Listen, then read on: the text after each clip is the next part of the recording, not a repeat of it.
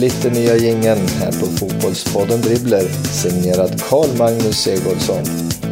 Vilken grym start på dagens podd där jag möter Roland Nilsson. Vi tog en fika på ett café i Göteborg och pratade om en fantastisk fotbollskarriär med VM och EM och OS-spel och en guldboll som Sveriges bästa manliga fotbollsspelare 1996. Podden den sponsras av ICA Supermarket Spara på Våxnäs i Karlstad. Rolle, han gjorde hela 116 landskamper och han minns den första. Ja, vi mötte Grekland i, i, eh, på Malmö stadion. Eh, det blev 0-0, så det, eh, det kommer jag väl ihåg. Hur lång tid tog det innan du, innan du kände att nu är den där jädra högerbacksplatsen, nu är den min? Ja, det är väl 88-89 så man börjar känna liksom att det, nu var och det nog jag som, som kunde vara med men samtidigt så känner man konkurrensen hela tiden och de har ja. gjort alltid. Ja. Men en skön känsla ändå det där att kunna känna att den här, hur ska de fasen få spela bra om de ska ta den här Ja platsen. precis, det, det, det har ju alltid varit eh, sen, sen, sen, man fick den känslan så har det alltid varit eh, det, det här liksom att mm. nu ska jag se till att försöka hålla den så här så länge som möjligt. Född och uppväxt i Helsingborg. Ja. Var det mycket fotboll från från start? Ja, det var det. Det var, eh, det var fotboll eh, hemma på gården och det var eh, sen när man blev, jag tror det var sexan och sådär, så började jag i, i en liten, liten eh, division 3-klubb och körde igång där och sen när jag var tio, lite drygt tio, så var det dags att flytta över till, till Helsingborg och fortsätta karriären där så att säga. Var med i juniorlaget när jag var nio där i den här lilla, eh, lilla klubben Vagandi då. Eh, efter att jag hade spelat den matchen och då var de ju 16-17 år gamla. Då, då tyckte ordföranden, fan eh, klarar jag av det så kanske jag kan spela reservlaget också. Och då tyckte farsan, nej nu, nu är det dags att kanske eh, eh, flytta på sig lite grann istället och, och fortsätta karriären någon annanstans. Vad var din position när du växte upp? Har du haft andra nej, positioner? Nej, back, back blev det inte från jag kom till, till Göteborg så att säga. Jag var anfallare anfallare mittfältare eh, i, i Helsingborg under, under tiden som jag, eh, jag spelade. Jag spelade eh, vänsterytter, jag spelade forward, jag spelade central mittfältare eh, i Helsingborg. Och framförallt när jag kom upp till A-laget så är det ju vänsterytter och forward jag spelar. Blir det så liksom att konkurrensen gör att man får hitta andra positioner eller, var, eller var det bara att ja, du hittade nej, rätt? Det, det blev, när jag kom till Göteborg så var det, det då kom man till, det var ju nästan hela landslaget bestod av IFK Göteborg då 83 så att eh, eh, då var det ju bara att försöka slå sig in någonstans och, och eh, det gick ganska bra i början. Fick spela som vänster yttermittfältare en hel del första året men fick spel, mindre speltid år två då som höger yttermittfältare istället. Då, så att,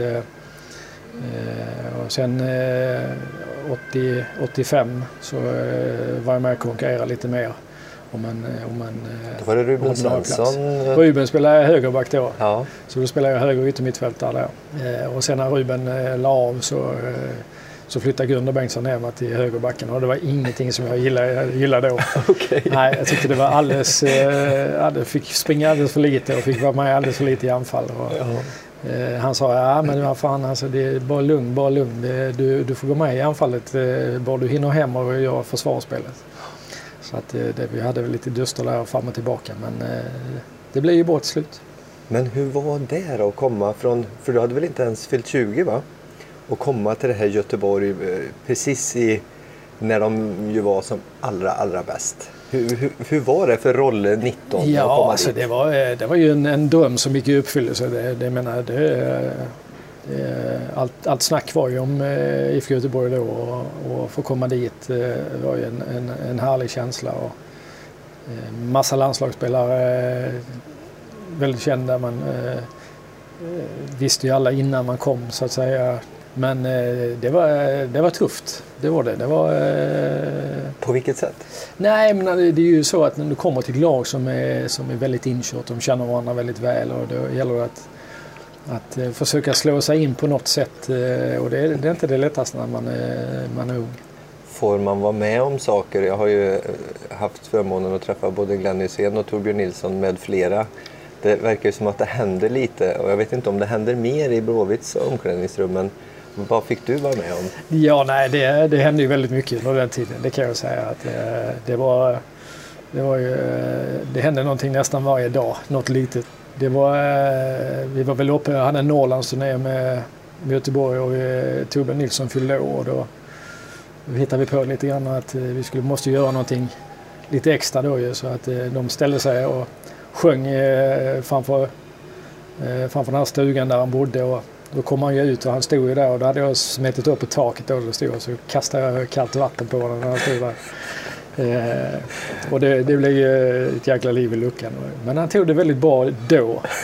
Och sen helt plötsligt när vi kom tillbaka, det var tillbaka då en vecka, tio dagar, helt plötsligt så låg alla våra kläder i, i frysen. så att, eh, och det var inte svårt att gissa vem som hade lagt dem där då. Torbjörn slog inte i skiten då eller? Nej, det gjorde de inte. Men var det här liksom en skön stämning hela tiden? För det finns ju en avigsida på det här där man kanske blir utsatt för mer än man gillar. Men de berättelserna som man får höra, de, det låter ju härligt och lätt att skratta med dem. Men hur, hur upplevde du det som ganska ung? Nej, jag tyckte det, det var, det, det, var ju kul så att säga. För att det, det, det var inget ont i inget det? Inget ont i det, utan det var, det var en liten jargong som var Eh, Eh, det var mycket skratt för att vi, vi var tillsammans så pass mycket.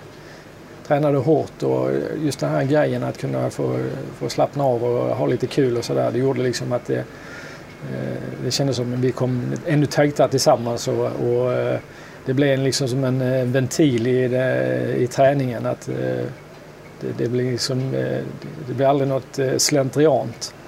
Men är det här någonting som du tycker Eh, sett över din karriär var speciellt för just det här laget? Ja, det var det. Eh, för att det, det, var, det var så jäkla mycket. Så att det, det, det, jag har varit... Eh, jag har ju varit i de andra klubbarna har jag också funnits eh, lite skämt och så vidare. Men inte alls på detta sättet. Det var... Du vet, eh, ringde det i telefonen så fick man vara väldigt, väldigt vaksam. Det, det var, eh, eh, det, det, var hela tiden, vem är det som ringer? Är det Glenn Hysén eller är det någon annan där som eh, föreställer sig någonting? Ja, ja, så ja. Det var ju så. Det var, det var ju sport att kunna få någon annan att gå ner här på Avenyn och, och eh, skriva med på någon intervju och sen ja. helt plötsligt så var det ingen. Så att, nej, det var bara kul tycker jag. Ja. Är det en stor skillnad? Ehm, du har ju haft flera vänder till, till England. Kulturen där, hur, skulle du jämföra det? Ja, nej, kulturen var väl... Eh, det var väl i stort sett samma. Det är klart att det är tuffare konkurrens var det, mindre socialt. Det var det verkligen att, att se till att, att göra sitt, sitt bästa eh, och, och klara av den biten. För hamnar man eh, utanför så eh, då såg man på de andra att det, det, det var tufft. Det var inget, inget som var kul. Man fick, fick träna extra, man fick träna själv. Eh, man fick ju inte vara med på de här eh, roliga grejerna så att säga som eh, resten av A-laget fick vara med på. Sådär. Mm. Så att, vi är mycket mer sociala i Sverige. Vi, vi bryr oss om alla. Men det är ju fortfarande, alltså vi pratar ju om IFK Göteborg, ett lag i absolut högsta Europaklass. Jag menar det måste ju finnas en enorm konkurrenssituation bland alla dessa landslagsmän också. Ja, så var det såklart. Men samtidigt så var det liksom att det, den konkurrensen som var, den var på, på plan. Där, var det, där visade man upp sig och där gjorde man sitt och där var det konkurrensen där. Men när man sen, sen kom in i omklädningsrummet eh, efter träning eller efter matchen så, där, så då, då, var man tillsammans igen. Det, mm. det, det, var väl lite speciellt. Mm. Att få vinna allsvenskan eh, nästan omedelbart, 20 år gammal. Det var inte dumt. det var fantastiskt kul och eh, att få vara med redan eh, första året man kom eh, var ju en, en stor överraskning.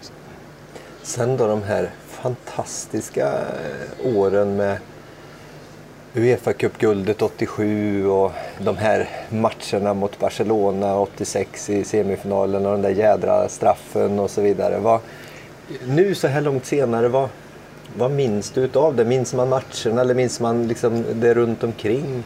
Nej, jag tror man minns mer matcherna än det, det runt omkring. För att det, det är ju, man var ju väldigt fokuserad när man åkte iväg.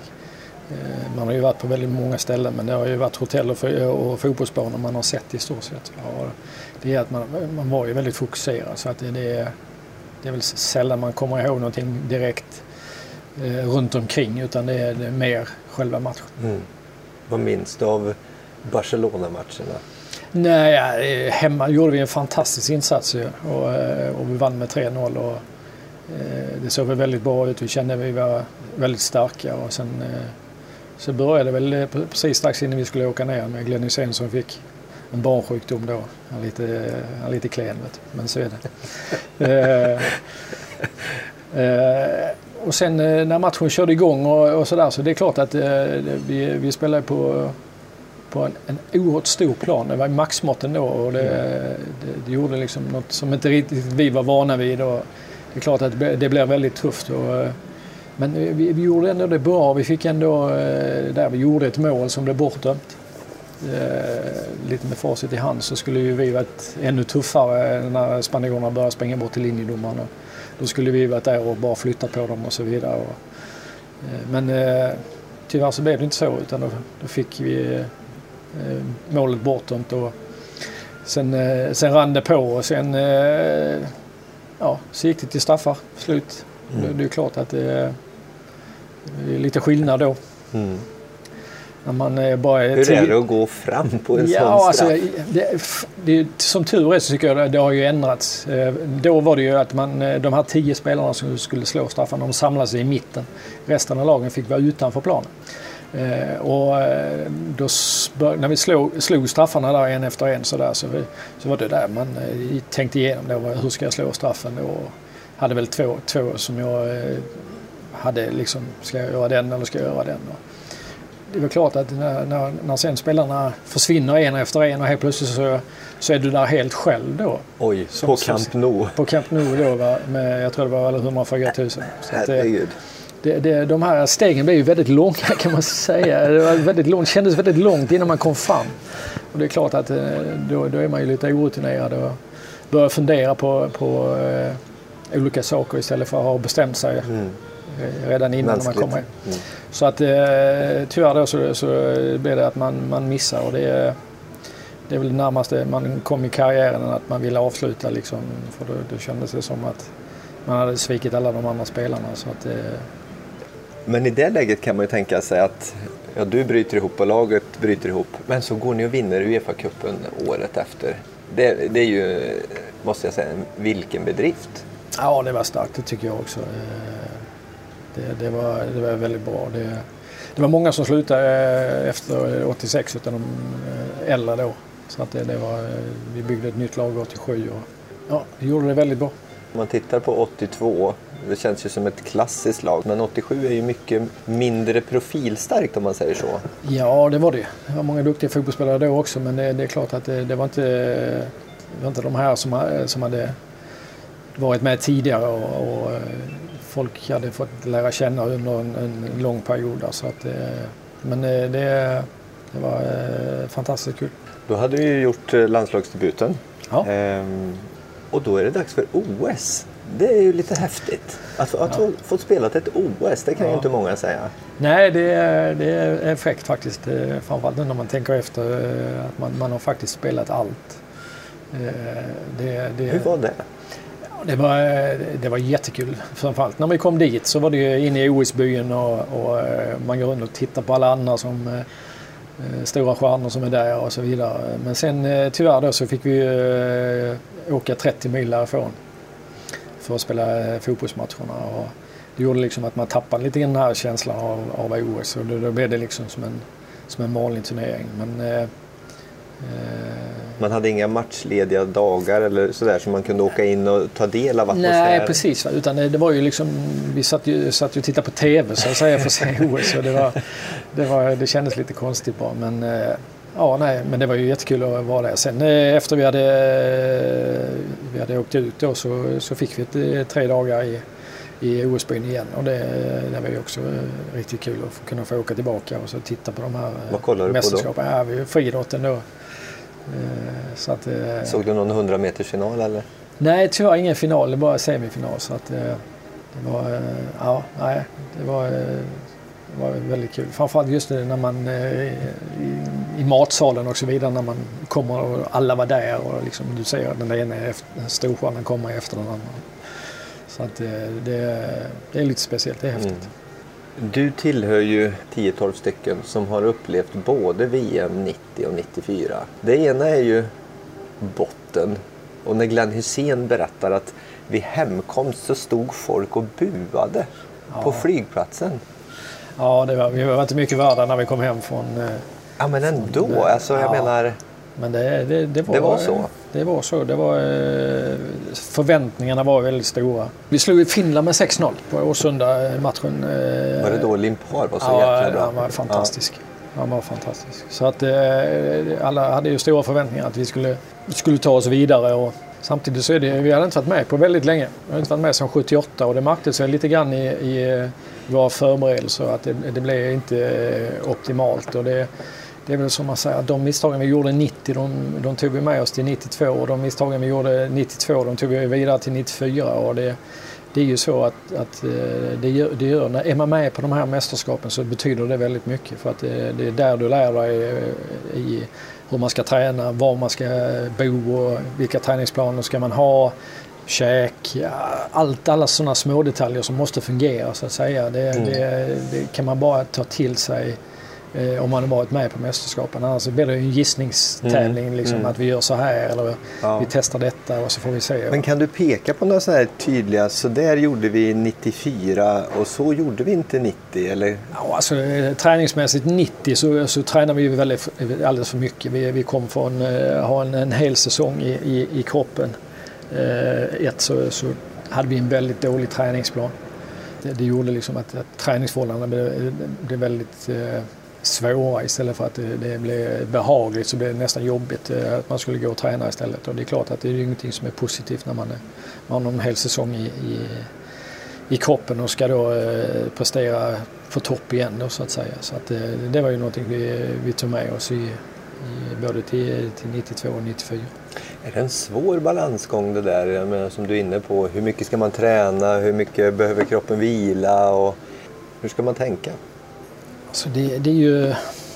För nu har du ju, liksom, nu har alltså du ju tränarperspektivet. Ja, alltså det, men det, det, vi hade ju en väldigt bra, 94 hade vi en väldigt bra dialog så att säga med Tommy och fysteamet och det där. De hade ju koll på hur mycket vi hade tränat eh, den eh, sista perioden så att säga. Hur mycket vi hade spelat. Eh, hur kropparna kändes och så vidare. Och det, det, det var ju, man hade ju koll på, på, på väldigt mycket och det gjorde också liksom att, att eh, vi visste var, var, vi skulle lägga oss någonstans i, i belastning och vissa spelare skulle behövde kanske vila lite mm. mer och vissa andra behövde kanske köra lite extra och det, då gjorde man så. så att säga. Mm. Och det... Tord Grip var inne på att en sån som Stefan Schwarz, han ville träna jättemycket men, men han fick nästan bli beordrad att vila, att man gjorde väldigt mycket individuella hänsynstaganden som ja. du säger. Kan ja. det vara en sån faktor som spelade större roll? Ja, definitivt. Det är ju så att, att eh, vi är alla olika och som man säger, man kommer från olika ställen och olika ligor och alltihopa. Och det, det, det gör ju liksom att, att det, det, blir, det, måste bli individuellt för att det, blir det inte det då, då, då, har du alltid några som faller ur ramen på något eh, sätt. Någon som får för, för mycket och någon som får för lite och så vidare. Så att, det gäller ju att optimera det så, så mycket som möjligt för att det, må bra-känslan är väldigt viktig. Mm. En som skulle eh, arbeta mycket utanför boxen och, och vara väldigt fri, det var en kille som hette, eller heter Thomas Brolin. Men, ja. men för att han skulle kunna göra det, då var det tvungen att finnas någon där bakom som täckte upp och det var ju du. Hur, ja. hur upplevde du den där fria rollen som ju Brolin har fått? Eh, han blev ju så oerhört hyllad, men jag tror ju att utan en Rolle Nilsson bakom så kanske det inte hade varit så lätt. Ja, det hade blivit svårare i alla fall för honom. Men eh, ja, nej, jag, jag kommer ihåg det samtalet. Det var Tommy kom och sa att du måste eh, hjälpa mig att övertyga eh, Thomas här för att han tror inte alls på det här. Ja, jag sa vad är det nu då? Ja, eh, jag vill optimera det här och försöka ha så många bra spelare som, som möjligt på plan samtidigt. Och ser en möjlighet med Thomas framför dig då vilket gör att du får ta större ansvar. Alltså, det, är väl, det är väl van för jag hade Chris Waddle framför mig då i Sheffield. ja, precis. Eh, och eh, när vi kom in eh, pratade lite med Thomas sa Thomas bara aldrig i livet sa eh, sa jag. Men eh, du, du kommer ha fullständigt fritt. Så. Du går iväg, sticker iväg precis som vanligt. Eh, det enda jag eh, vill att du, du gör att när du är tillbaka, du är i position, att du, du gör ett försvarsjobb där så att säga. Så att det inte blir att jag, jag litar på att du är där och sen gör du ingenting. Utan du bara står och tittar. Utan, eh, bara gör det jobbet, det är det enda jag kräver. Och då sa Thomas, eh, eh är det allt? Är det, är det sant? Ja, sa jag, det räcker. Okej, okay. Thomas. Då, då, då, kan jag verkligen fundera på det. Så att, eh, och då blev det så att han, han tog den. Och, eh, det var ju eh, han, han, trivdes, han trivdes väldigt bra i den rollen och eh, han gjorde ett väldigt bra försvarsarbete också när han var där. Så att, eh, det var inte så att han inte gjorde, inte gjorde något försvarsspel utan det, det, vi trivdes bra tillsammans där på, på kanten och han gjorde väl ett ganska bra VM tycker jag. Har ni snackat om det efteråt, att det blev ganska bra det där ändå? ja, nej, men det, man förstår ju Thomas liksom, eh, som forward och förväntningarna och han vill ju spela i, i, sin roll och så vidare då och sen helt plötsligt bara slängas ut på en kant då där man tänker liksom att oh shit nu får, får jag inte vara med på spelet överhuvudtaget här utan nu måste jag bara jobba. Så att, eh, men eh, som sagt var, det, han, eh, han njöt i fulla drag och, och spelade den positionen också. Förra året var ju ett ett år som pendlade väldigt mycket för, för hela det gänget. Jag tänker på all den uppmärksamhet som, som det var och det spelades in dokumentärer med det ena med det andra och sen i slutet på året Klas Ingessons bortgång. Hur upplevde du förra året? För, för mig som tittar på det utifrån så var det ju väldigt mycket fokus. Ja, det blev väldigt mycket fokus och det är klart att när inte A-landslaget gick vidare till, till VM så så var inte det, fanns ju inte där någonting utan då, då blev det ju att man eh, hängde väl upp VM lite grann mer på, på oss 94 då. Och det, I och med att det var ett 20-årsjubileum så, så passade det ju väldigt bra. Och det, det var ju väldigt kul på, eh, på många sätt. Eh, fram till, till, till eh, det kom fram då att Claes hade fått tillbaka cancern där och då, då, då blev det ju en tvärvändning istället. Så att, eh, men eh, det visar också liksom att eh, det här laget det var, det var mer än ett, eh, ett lag. Det var, eh, där fanns ett band mellan eh, spelarna här som, eh, som var eh, och är väldigt speciellt. Skulle du säga att den, det landslaget 94 har band som Göteborg hade i början på 80-talet fast på landslagsnivå? Det, det blev väldigt speciellt och det, det var väl synd att vi, vi, vi missade EM 96. För jag tror att det, det, vi hade kunnat gjort väldigt, väldigt bra ifrån oss. Men tror du att det är framgången som skapar banden eller fanns banden där och låg bakom framgången? Ja, jag tror att det, det började redan 92. Liksom att, eh, för då hade vi, vi var med 90 då, det blev 92 något fantastiskt bra. Eh, men vi var ändå jättebesvikna eh, att vi inte, kunde, att vi inte gjorde bättre i semifinalen mot Västtyskland. Så att, då, då blev det liksom att då, då svetsades vi tillsammans ytterligare då för att se till att ta oss till VM 94 och sen verkligen göra bra ifrån oss där och mm. försöka gå hela vägen. Och det var nära det gick. Men, Fångade ni upp mycket av den här jag, jag minns ju jättemycket från den sommaren liksom, hemifrån. Alltså, fångade ni upp det när ni var där eller är man så i sin bubbla? Då? Jag kan säga att eh, det, det var innan internet så att, eh, vi, vi, hade inte någon större koll på vad som hände hemma i Sverige. Nej. Så var det. Utan det var som vanligt, äh, de badade lite grann i fontäner. Och ja. Det är fint väder hemma också. Det var jäkligt varmt i USA ju. Så att, eh, ja, det, nej, det är jättefint och varmt hemma i Sverige också. Ja, ja, det är kul det var väl eh, i stort sett och sen var det väl lite grann då när det kom, när det hade gått vidare till, till kvartsfinalen då att, att eh, det skulle bli någon, någon hyllning när vi kom hem och då, då var liksom, ja men varför ska det bli det liksom? Ta oss till en kvartsfinal, det är väl ingenting sådär. Så.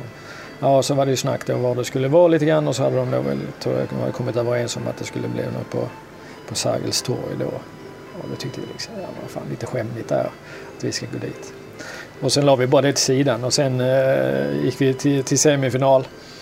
Eh, och då eh, kom ju det här då fram igen att det skulle bli lite hyllningar och sådär. Så tyckte vi liksom, ja, ja, det är väl fortfarande där så.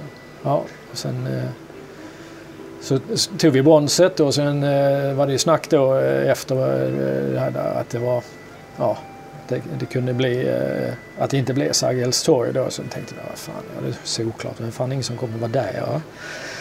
Det är bättre att ta något litet ställe och sådär istället. Då. Ja, Rålambshovsparken istället. Ja. Eh, det kändes bara liksom som att man drog på lite för mycket det här bara för att vi skulle, vi skulle komma hem. Men eh, vi blev varse något annat när vi, eh, vi kom, eh, kom tillbaka till Sverige. Hur var det då? Ja, alltså det, det, det var ju bara helt magiskt. Det var det. Man, man eh, står, eh, står parkerad på, på motorvägen in då från, eh, från Arlanda. Och det, det menar i Sverige. Man, folk som står på motorvägen och står ute och applåderar. Tänker, var har vi kommit hem liksom? Mm. Vad är det här? Det, var det, ju, det kändes bara jättekul och sådär. Men eh, det blev ännu värre. Det blev så länge. Vi kom in till Stockholm och sen när vi bytte bilar och gick in i de öppna bilarna och körde in i stan sen. Då, då var det ju, nej, man fattar ju inte var man var. Alltså, det, Lite skillnad mot eh, 90? Det kan man väl säga. Det är, det är väl de största motpolerna på det sättet. Ja. Du nämnde förut att, att lira med Brolin på kanten, det var ungefär som att spela med Chris Waddle. Eh, du hade ju gått och blivit Englandsproffs. Ja. Sheffield Wednesday, eh, ja, det var väl i slutet på 80-talet va? 89, ja, 89. Ja. December 89 blev jag proffs i Sheffield. Hur var den? Eh, alltså, var det ett sug att komma ut? Var det just England du ville till? Och... Ja, det var det ju. England var det, det är alltid... Man har ju växt upp med tips, tips extra och sådär så att det, det har ju alltid varit en, en dröm. Men då var det ju tufft. Det var väldigt tufft att komma dit eh, som utlänning för att det, du var ju tvungen att ha spelat minst 25 landskamper. Du var tvungen att ha spelat om de senaste två åren.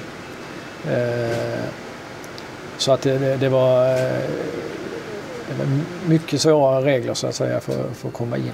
Och det, det fanns ju inte sådär jättemycket utlänningar i, i eh, engelska ligan då heller. Hur var den skillnaden då? Jag menar nu hade du gått från eller och spelat i den största klubben i Sverige eh, och i absolut Europatopp. Hur var den övergången? Ja, det, det är ju klart att man, man eh, när jag kom dit till, till Sheffield så, så var det en klubb som, som var ja, eh, en bot, bottenklubb så att säga. Eh, hade haft lite problem. Men eh, Ron Atkinson som tog, tog mig dit och han sa liksom att det, vi håller på att bygga, bygga ett nytt lag och det, det känns väldigt bra. Just nu saknar vi en högerback. Eh, och jag tror att eh, du kan vara den som, som gör att det här laget verkligen börjar fungera.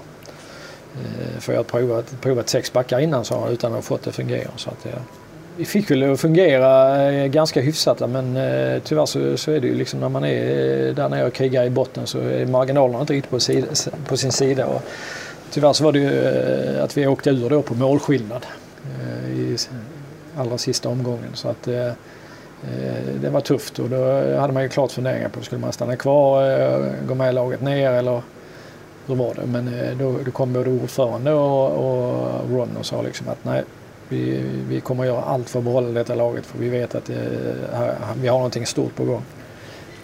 Så vi, vi, vi hoppas att alla vill stanna. Och det gjorde de allra flesta.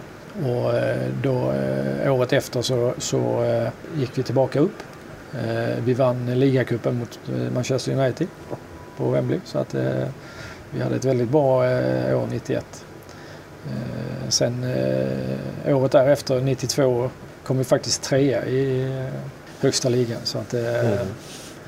det, vi hade ett väldigt bra lag där under ett antal år framöver där vi gick till både ligacup och, och, och FA-cupfinal 93. Mm. Så att det, hur var det att lira på Wembley? Det ja, det är. Fant ja, det är fantastiskt. Det är det. Framförallt när det, spelat landskamper och så, men det blir, blir lite annorlunda när man spelar landskamper. Det är liksom, då är, du på bortaplan och det här. Nu, är, nu när du kommer in så är det, är det uppdelat så att säga. Där våra fans var på ena sidan och motståndarnas fanns på andra sidan. Så att det, och det, det blir en en härlig inramning på... Den på atmosfären måste ju ja, vara helt, helt fantastisk. speciell. Ja. Just när man, man körde in till och stod, fansen stod bara där och bankade på, på, på bussen. Ja. Ville önska lycka till. Så att det, ja, fantastiskt. Häftigt. Träningsmetoder och sånt där i England utav det jag har hört. Det lät inte som att det var speciellt utvecklat på den tiden. Va? Nej, det var det inte. Det var ju mycket in och köra. Klart att man hade eh, taktiska grejer och eh, skicklig, eh, jobba med skicklighet och eh, teknik och alltihopa på det sättet också. Va? Men eh, det var väl ändå inte så taktiskt som, som det var i andra länder utan det var ju liksom mer att in och köra, jobba, jobba väldigt hårt och, och smälla på ordentligt. Det var mm. mycket Men kunde du, kunde du märka, för, för du kom ju tillbaka, det var ju två sessioner i Coventry sen. Ja. Mm. Kunde du märka från slutet på 80-talet till tidigt 2000-tal, jag tänker dryckeskulturen minskar, utländska importer ökar och träningsmetoder och vad man käkar och hur man liksom lever blir bara bättre och bättre. Ja, så var det ju. Kunde du se och ja, följa ja, det? Ja, de tittade ju på mig. Jag trodde jag var ett UFO när jag kom där först. Vet du, du vet sådana här pre-match som det var liksom eh, före, före, före match. Då, tre timmar före match så käkade jag ju kyckling och, och ris då. För att jag skulle ha någonting milt för magen och sådär. Medan de andra vräkte i sig både det ena och det andra. Så man bara skakade på huvudet. Det var, det var Tio, tio, tio, skivor vitt bröd med eh, vita bönor och lite bacon och så Men hade man ingen koll på sånt? Nej, nej. Det var, spelarna fick göra det, se till att spela bra. Det var mm. det viktigaste så att säga. Mm. Sen var förberedelserna i det, det var upp till spelarna själva. Men borde inte liksom kropparna eh, med den enorma eh, liksom insatsen som det ändå var att delta i 90 minuter engelsk fotboll och är att det liksom skulle nästan bryta ner folk? Ja, det, man skulle kunna tro det. Men det, samtidigt så är det mycket med inställning när det gäller eh, det här att eh, på, på veckorna så, så kunde man ju se vissa spelare och man tänkte liksom ja, men, fan, det tar ju nästan aldrig i på träning. Va? Mm. Så tänkte jag hur fan ska det gå på, på match då? Va? Men helt plötsligt så eh, blev de som förbytta. Vet du, när det, signalen gick och då var klockan tre en lördag va? så blev det som en helt annan person. Och då, så körde man på utav helsike och sen gick man, sen lullade man lite grann i veckan och så vidare. Så att, men var det fortfarande så som du säger i veckorna att de här som, som kanske gick och lallade lite grann på tisdag och onsdag träningen att eh, det var fortfarande helt okej okay att gå ut och köra några pints på, på eftermiddagen? Och... Ja, det, det, var ju lite grann utav det. Mm. Den dryckeskulturen som var, det var liksom att till oss så var det, tog man en eller två pints. Så att, och det är klart att det, men då är det väl säkert också alltid några som blir kvar på eftermiddagen och det blir några till? Så blir det ju säkert. Det var väl kanske inte så tydligt så att säga. Men det, det var inte så, så att man... De, de spelarna som, som man eh, hade lite mer koll på, det var ju de man spelade med så att mm. säga. Så att, det, eh, det var väl bara man var förundrad att de, de orkar hålla på så att säga. Liksom. Mm. Men mm. det, det, var ju en del av deras liv. Efter Sheffield Wednesday när du kommer tillbaka till Helsingborg. Ja då får du ju Guldbollen 1996. Ja, det var eh, otroligt kul. Eh, det var, eh, ja, nej det var, det var, det var jäkligt kul. Jag kände jag hade haft en väldigt bra, bra säsong. Både med landslaget och, och, och i klubblaget. Så att jag visste väl kanske att jag, jag kunde vara med i diskussionen i alla fall. Men att eh, sen att det, verkligen blev så, eh, som det alltid med tuff konkurrens, att eh, bli vald, det, är jag oerhört stolt över. Jag vill tro att det är inte jättemånga högerbackar som har fått det priset. Nej, jag tror inte det heller. Nej. Så att det, Vad häftigt. Det är häftigt, det är det verkligen. Du kom ju tillbaka till, till Helsingborg och sen så en period i Coventry, tillbaka igen och en period i Coventry. Det var lite flytta fram och tillbaks. Ja, det blev så för att första, efter första svängen i Coventry så var det inte meningen att jag skulle bli, bli tränare utan det var bara över för, för att hälsa på och, och, och, titta på en match i stort sett. När eh, Gordon Strachan frågade, frågade mig om, om jag inte hade lust att hjälpa honom eh, som tränare. Och då, då var jag i kvalet precis där om jag skulle hoppa på ett vanligt jobb eller jag skulle inom fotbollen igen då så att säga. Mm. Vad, hade du gått och förberett dig för tränarrollen med att gå kurser och sånt där? Nej, det var det inte. Nej. Nej. Utan det var, eh, det var liksom att när, när, möjligheten dök upp så tänkte jag att ja, det blir perfekt nu här. Jag skrev ett treårskontrakt med Coventry och, som, som assisterande och då tänkte jag liksom att det, det blir jättebra. Mm. Eh, gå utbildningar samtidigt, eh, vara assisterande. Eh, så att det, det, det blev bra. Jag var även nära på att bli sportchef i Helsingborg eh, innan innan det så att säga men valde att inte hoppa på det jobbet. Därför det, det, det var inget jobb som, som fanns eh, då i Helsingborg.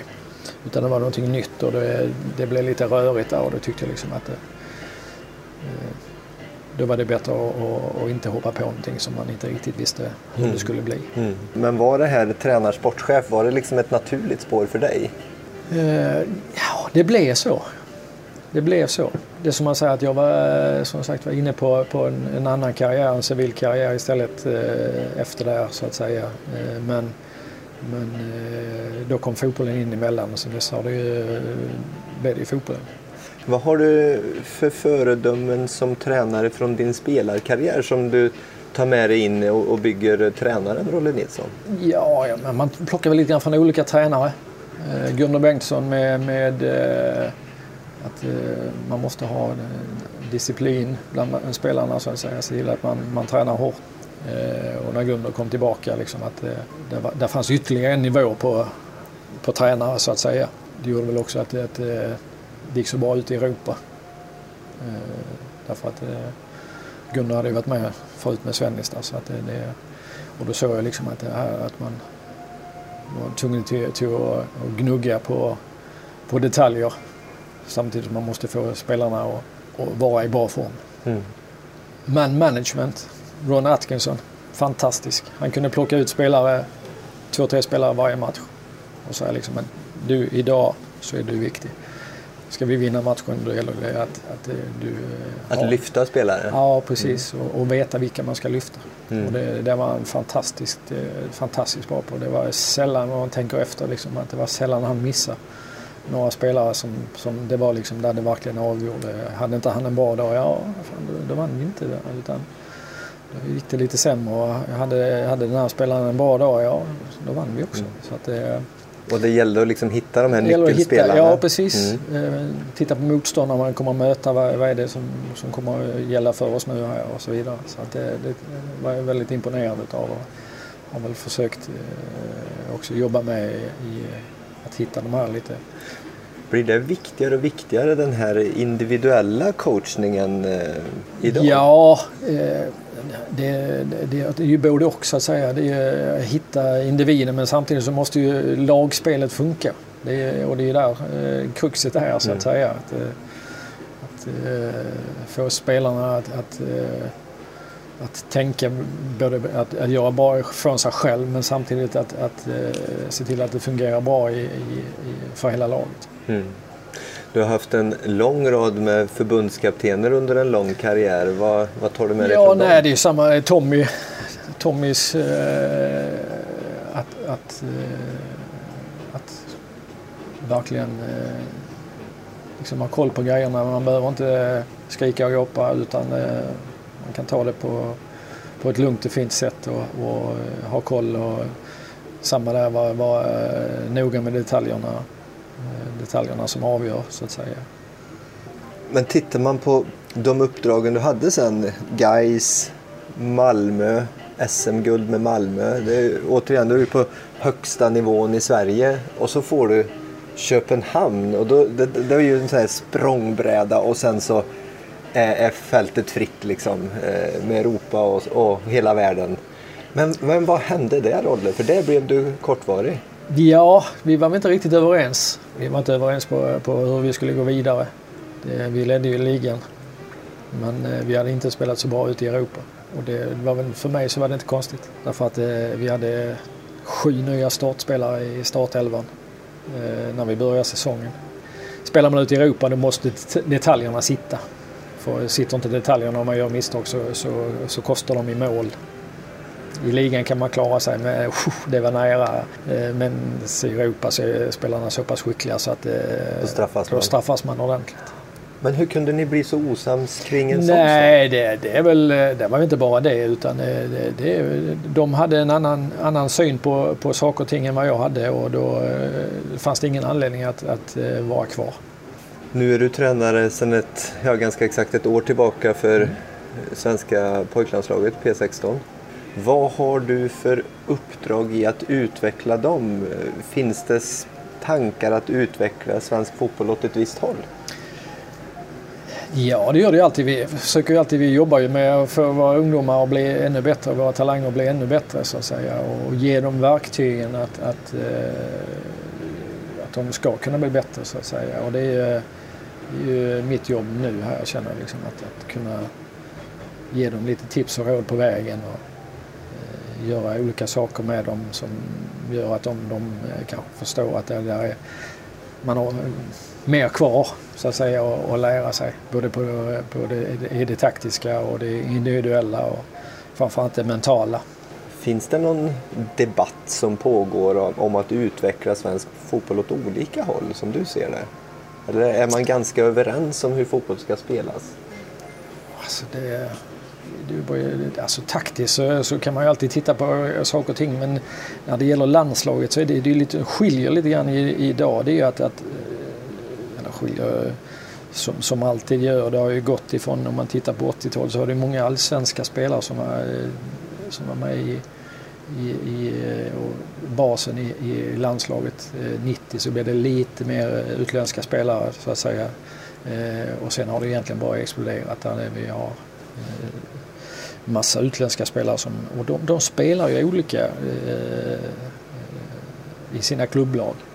Och att få ihop det till, till någonting, det är, det är där det magiska ligger så att säga. Duktiga spelare som, som kan ändra sig och göra, forts, fortsätta och prestera väldigt bra i lite annorlunda eh, spelsystem och lite andra eh, tankesätt. Och det, är, det är det här att, att få, få det ihop det det är det som är det svåra och då kan man liksom inte säga att liksom det är taktiska eller det är taktiska för det, det beror ju på vilka, vilka spelare man har helt enkelt mm. och, och, och, kan jobba med och, och så vidare. Och det, det är väl det som, är, som just nu är eh, kanske lite dilemmat att det är kanske för många spelare som spelar olika, olika spelsystem i, i sina klubblag. Mm. Så när de väl kommer ihop, kommer tillsammans så, så, så blir det inte det här eh, kittet emellan som, som, eh, behövs. Men det är inte så att det, liksom, det, är så många som spelar så pass olika så att man ser behovet av att vi måste anpassa vår, vår spelfilosofi? Nej, det tycker jag inte. Mm.